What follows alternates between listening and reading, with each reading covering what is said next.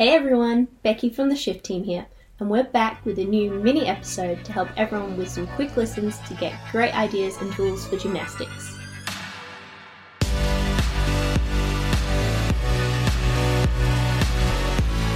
How to improve overhead shoulder flexibility. This is one of our most requested topics from our audience. Issues with overhead shoulder flexibility can limit gymnasts from making progress or doing skills that they want to do. In this mini podcast episode, Dave breaks down exactly how to screen for issues and also explains the best exercises and soft tissue practices to help improve overhead shoulder flexibility. What's up everybody, welcome back. My name is Dave Tilley and today we are going to be covering one of the most requested topics from our audience, which is how to improve overhead shoulder flexibility or shoulder mobility. Most important thing that I kind of deal with is as a medical provider, as a strength conditioning coach, as a gymnastics coach, as someone who works with a lot of athletes or recreational fitness people just trying to get the most out of their body and be healthy, is a lot of times issues with overhead shoulder flexibility will limit them from being able to do skills they want to do or make progress or all sorts of other things. So we're going to take a deep dive today into these kind of things right now. First thing we have to make sure we think about when we are doing some sort of overhead flexibility or shoulder mobility assessment is we can't just dive right into exercises. I think a lot of times I work with patients who unfortunately just, Google or YouTube or try to self-search, which is great, but they don't really have any guidance about if they even need those exercises in the first place. And they waste a lot of their time and their effort and their money on unfortunately some things that might not be the best. So what we always like to do is do a screening first to make sure that one, you are either needing these shoulder mobility exercises, or two, that the issue is something we can deal with in a specific program, and three is that you are actually making progress, right? It's very easy to just kind of spin your tires in the mud over and over doing exercises but not have a barrier of progress to mark against. So the one that we like to do is going to be the wall screen, right? So the way we do this here, and we'll link up some videos as well as some other exercise stuff for you guys to follow, is essentially just sitting down, putting your back and butt flat against the wall, trying to make sure your head is touching the wall, and we use a stick with our palms backwards to raise overhead and see if that stick can touch the wall. And you can either take a picture from the side or have somebody video you or set your camera up and look at and see how far you are away from the wall, right? And now the next natural question is, well, why do you sit? Why do you flip your palms backwards? And that's for number two. So the reason that we like to do that screen specifically in that way is we're trying to look at the different soft tissue flexibility of areas that might limit overhead flexibility, right? So when you sit down and you kind of round your back against the wall, you can't really cheat and arch your back. If your head is touching the wall, you can't let your head come forward, or you can't move your head to get your arms overhead out of the way. But number three is that when we put our palms backwards, a lot of the muscles that we're looking at to try to get more flexible, the soft tissue, are going to be ones that are internal rotators, and they pull the arms down or they adduct the arms, right? So the opposite motion of that would be palms up into external rotation and elevating our arms up. So we're trying to be really strict here and make sure that we're giving a specific screen that's going to help us mark the progress that we're trying to get at. The way we like to do this right now is doing some soft tissue work on specific areas after that screen. So the ones that I commonly find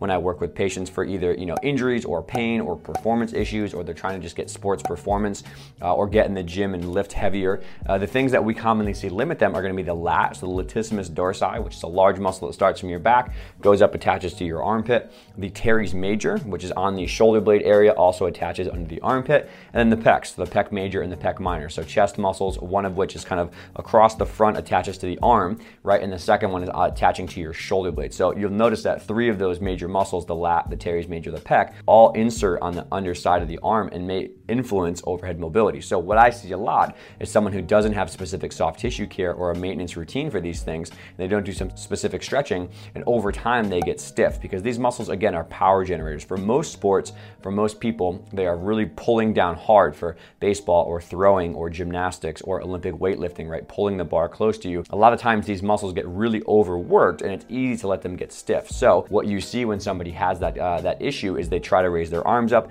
they might arch their back, they might put their head forward, they might make their arms go wide, they might have a really weird looking S shape when they try to lift weights or when they do handstands or things of that nature. But if these muscles are stiff, they're going to be a problem and show up. So what we like to do is screen these things first, right? A medical provider can screen these, or also that back to wall shoulder assessment is a really good place to start. But we do some specific soft tissue care for these areas, right? So foam rolling is pretty easy to do. I think the research shows us that it's not going to be something that's going to permanently change the length of those muscles. It's probably just going to relax them, right? Or a nerdy term is called neuromodulate the tone, right? Just relax those areas. Also, some research shows that there is a transient increase in blood flow, some water content, some hydration of the muscle, but it's short-lived. It's not going to be a permanent solution. So if you're foam rolling for 8 hours before your workout, you might want to cut that down. I usually just give people 30 to 60 seconds on a foam roller real quick based on that screen, maybe a lacrosse ball in the back of the wall to get Terry's major. We can link up some videos for that as well. But 30 to 60 seconds, right, every single day. So 30 to 60 seconds of some very specific soft tissue work, whether that's maybe some hands-on work from a healthcare provider. Some people like dry needling, some people like massage, everything works, cupping. We do kind of all of that, but also just self foam rolling and lacrosse ball work is very easy. Again, about a minute each side, no craziness. Doesn't have to be super painful to work. Research shows that the intensity is not as important as the consistency. So just make sure it's a moderate amount of discomfort. Don't kill yourself too much. Moving on from that, along the road of soft tissue work is going to be specific stretching based on the anatomy. So we've kind of been talking about how important it is to screen these things. If we don't do specific stretching for the lat or for the teres or for the pecs, we might be putting more stress on the joint, on the capsular tissue. It's very easy to not do some correct stretching and put more stress on your shoulder and the ligaments than the actual soft tissue we're trying to stretch. So we don't really want to mess around with the bone structure or ligaments or joint capsules. We kind of want to put more pressure or more focus on the muscles themselves, which we do know can change over time with consistent daily mobility work. What I like to do for these people is to give them specific stretching, right? Again, think about the lats, the teres major. We talked about how they kind of pull down and turn in. We want to do the opposite, which is kind of turn out and go elevation. So I like to have people hold a stick. So a stick rock back stretch is really good. So a stick stretch is really great. It's pretty basic. You grab a PVC or a stick with your palms wide, your elbows come close. We're going to round that upper back into that thoracic motion here, put the elbows on a bench and just rock back. And when you do that, and without arching your back, you should feel pretty good stretch under here in those little lat and the teres major and stuff like that. So I really like that one for the PVC stick stretch, just 30 to 60 seconds, take some deep breaths. Should feel under here, not on top of the shoulder. If you feel it on top of the shoulder, don't push that. You might not need as much mobility work. You might need some technical correction, or you might need to link up with a medical provider to get detailed instruction on how to do that, right? But also you might have some more strength deficits we're gonna keep talking about here. So stick stretch is really good for the underarm, but also really like a tabletop stretch, right? Or some sort of just 90-90 pec stretch, right? So 90-90 is quite good. With that, just kind of laying on your stomach, arm up to here, turning away while you squeeze the core. Should feel a pretty good stretch right here. Also hands behind the back, just tucking the shoulder blades back in the pocket, can open up some of the front of the pec space as well. For people that are maybe doing more extreme ranges of motion, I like a tabletop stretch. So hands behind you, try to lift your hips up and you should feel some separation here. You should get some good stretching right back there. Just be careful again, don't want any shoulder pain in the front, but a lot of different specific stretches we have on the channel or we can link up for you guys to do. Again, just 30 to 60 seconds, nothing too crazy, but consistency is way more important than intensity with these kind of things, so keep that in mind. Biggest one I think people miss is gonna be right here, which is gonna be some eccentrics, right? So eccentric contractions are when you are elongating a muscle while it is contracting. And the reason we really like eccentrics is because while stretching and some foam rolling and some soft tissue work or stuff of that nature maybe increases range of motion over time, some studies show that they don't change the length of the muscle, right? They're probably relaxing the muscle and they're changing what's called the stretch reflex, right? Or they're also changing some of the discomfort associated with that. You kind of get used to doing that stretch over and over and your body chills out. The geeky word for that is called a nociceptor, right? So the more you stretch, it desensitizes those nociceptors, which transmit danger or oh, this is getting a little bit intense on my muscle.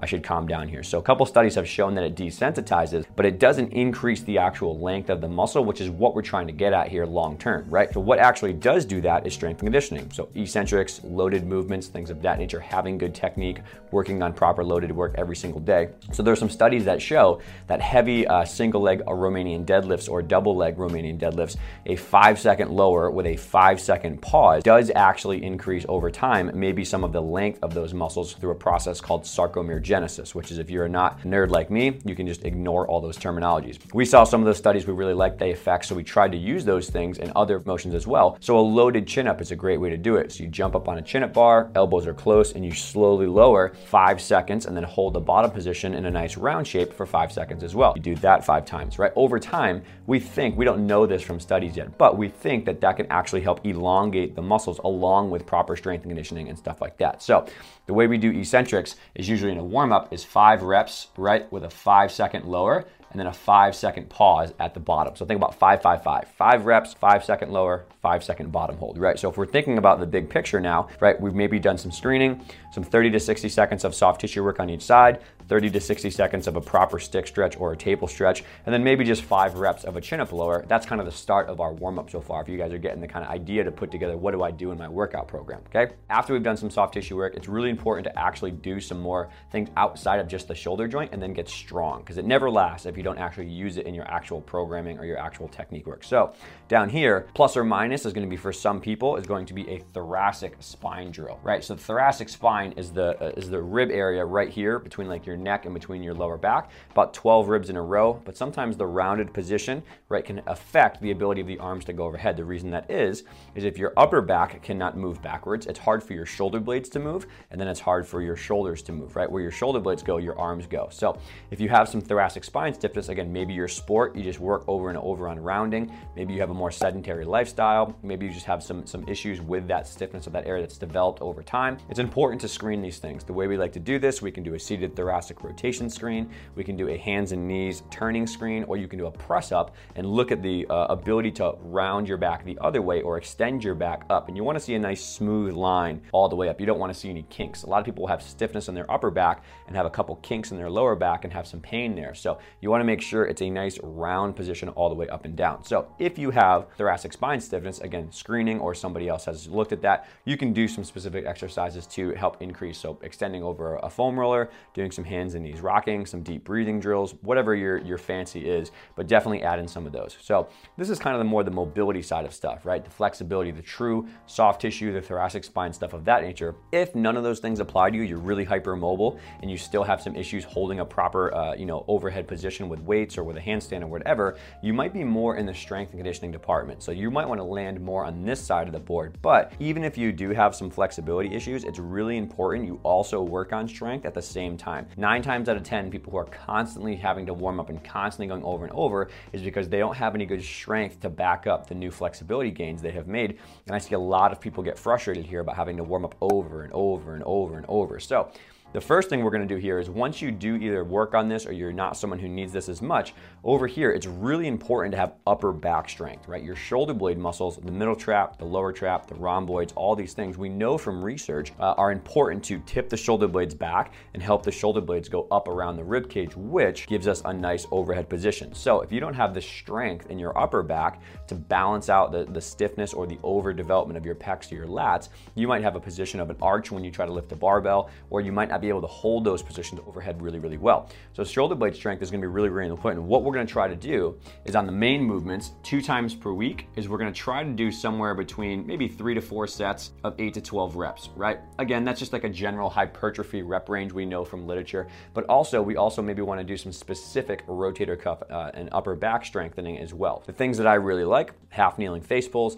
I really like renegade rows, I really like some band pull aparts, and I also really like, if you have access to it, a reverse push-up or a feet elevated row, which again, we'll link up some of these videos, but your feet goes up on a box, you're in a low bar or some sort of rack with a barbell in it, and you're rowing directly to your chest, not with the elbows closed, that might be more lat dominant, but we're trying to get our elbows up and pull straight ahead that way to get our upper back to develop. So I try to program 2 times a week, whether we're doing it in someone's strength conditioning program or it's part of a warm-up, band pull aparts, face pulls, renegade rows, and that helps balance out the other areas of the body that are commonly stiff and make these things stick long term. Not to mention, from a performance point, you're gonna have really good overhead performance if your shoulder blades are nice and strong, okay? There are some other rotator cuff exercises that we know from some studies that do help develop the upper back and shoulders. So side lying dumbbell external rotation, band external rotation, Y's, T's, U's. Just make sure you're doing those in a set and rep range and a weight intensity that's actually going to develop hypertrophy. I think that is a myth of the medical world that I work in, is that the smaller muscles don't need a lot of stimulus, just do a lot of reps with low repetition, right? But what we know is that sport forces or regular forces on the shoulder are very, very high. So we need to make sure we're training those at a high level. So we like to go in a set and rep range that is actually going to grow those muscles and try to increase the strength, right? As one of my really good mentors, Mike Reinold, says, weak muscles can't stabilize, right? So if you have a very weak shoulder blade and rotator cuff, it's hard to support the shoulder under heavy loads in sports or fitness. So all those things that you're doing, maybe sideline, ER, T, Y, U, make sure you're doing them with proper form, make sure you're doing them with a weight that's actually worth your time. Once we move on down here from some baseline strength, the next thing that I think a lot of people are doing well, but not as part of a bigger picture, is just going to be some active flexibility drills for the shoulder, right? So one that I really like to try to move those arms through a full range of motion, again, not under load, but in a warm-up, is just some wall angel progressions, right? So there's different ways you can do this. I apologize for my horrific handwriting, not one of my strengths. Sitting against the wall and putting your arms and trying to slide up and down the wall. Maybe if it's too hard on your sitting position, you can lay on your back, gravity helps you out. As you get more advanced, or if you are more mobile and need more strength, flip over on your stomach and do some of the circle angels or some wall slides on your stomach, and it's against gravity. But there's a ton of great drills that we have on the channel and stuff about shoulder circles or using bands or trying to do some tucked wall handstands if you're on the gymnastics world. I'm trying to warm up with a barbell and a nice PVC stick on your stomach and do some overhead presses on your stomach. Only will go well though if you have the necessary mobility to back that up. So don't just dive into the fancy things that you might see on social media, because you might not have the proper mobility to work on that. But if you do have the mobility, you're making progress, or you're trying to make things stick, you're gonna wanna go with some more active flexibility drills. So as you can see, if we're wrapping things up in terms of what do I do, right? Get a good screen, 30 to 60 seconds of each soft tissue, 30 to 60 seconds of maybe some targeted stretching, and then a set of eccentrics. Maybe do a thoracic spine drill warm-up if that's in your wheelhouse. Add in some strength conditioning for your upper back to your programming, and then also try to add some active flexibility either as part of your warm-up or as a working set. Those things in a cycle, right, a circuit 2 times around is a way better warm-up than just laying on a foam roller for 30 minutes or just doing some very elongated passive banded stretches. We know from research that static stretching and other stretching does work, but it's more about what you consistently do than what you do with intensity. So I'd rather see, and this is in line with research, something every single day, maybe a muscle group gets stretched and worked on, 2 sets of 30 seconds for all these things consistently over 6 days. That's been shown to increase range of motion. I think a systematic review by Thomas in 2018 was the one that looked at all those things.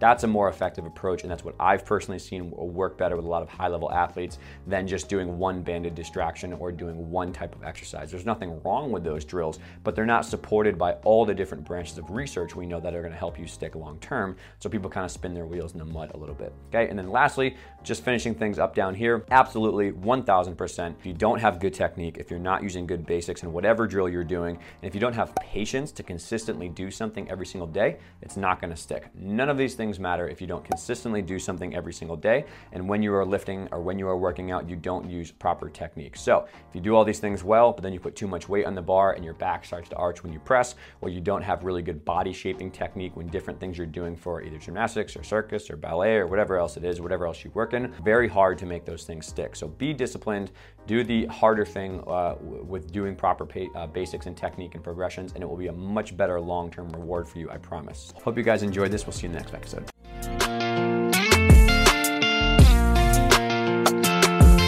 Hopefully you enjoyed this mini podcast episode. Let us know if it was helpful and if you have any suggestions of what you'd like to learn about next.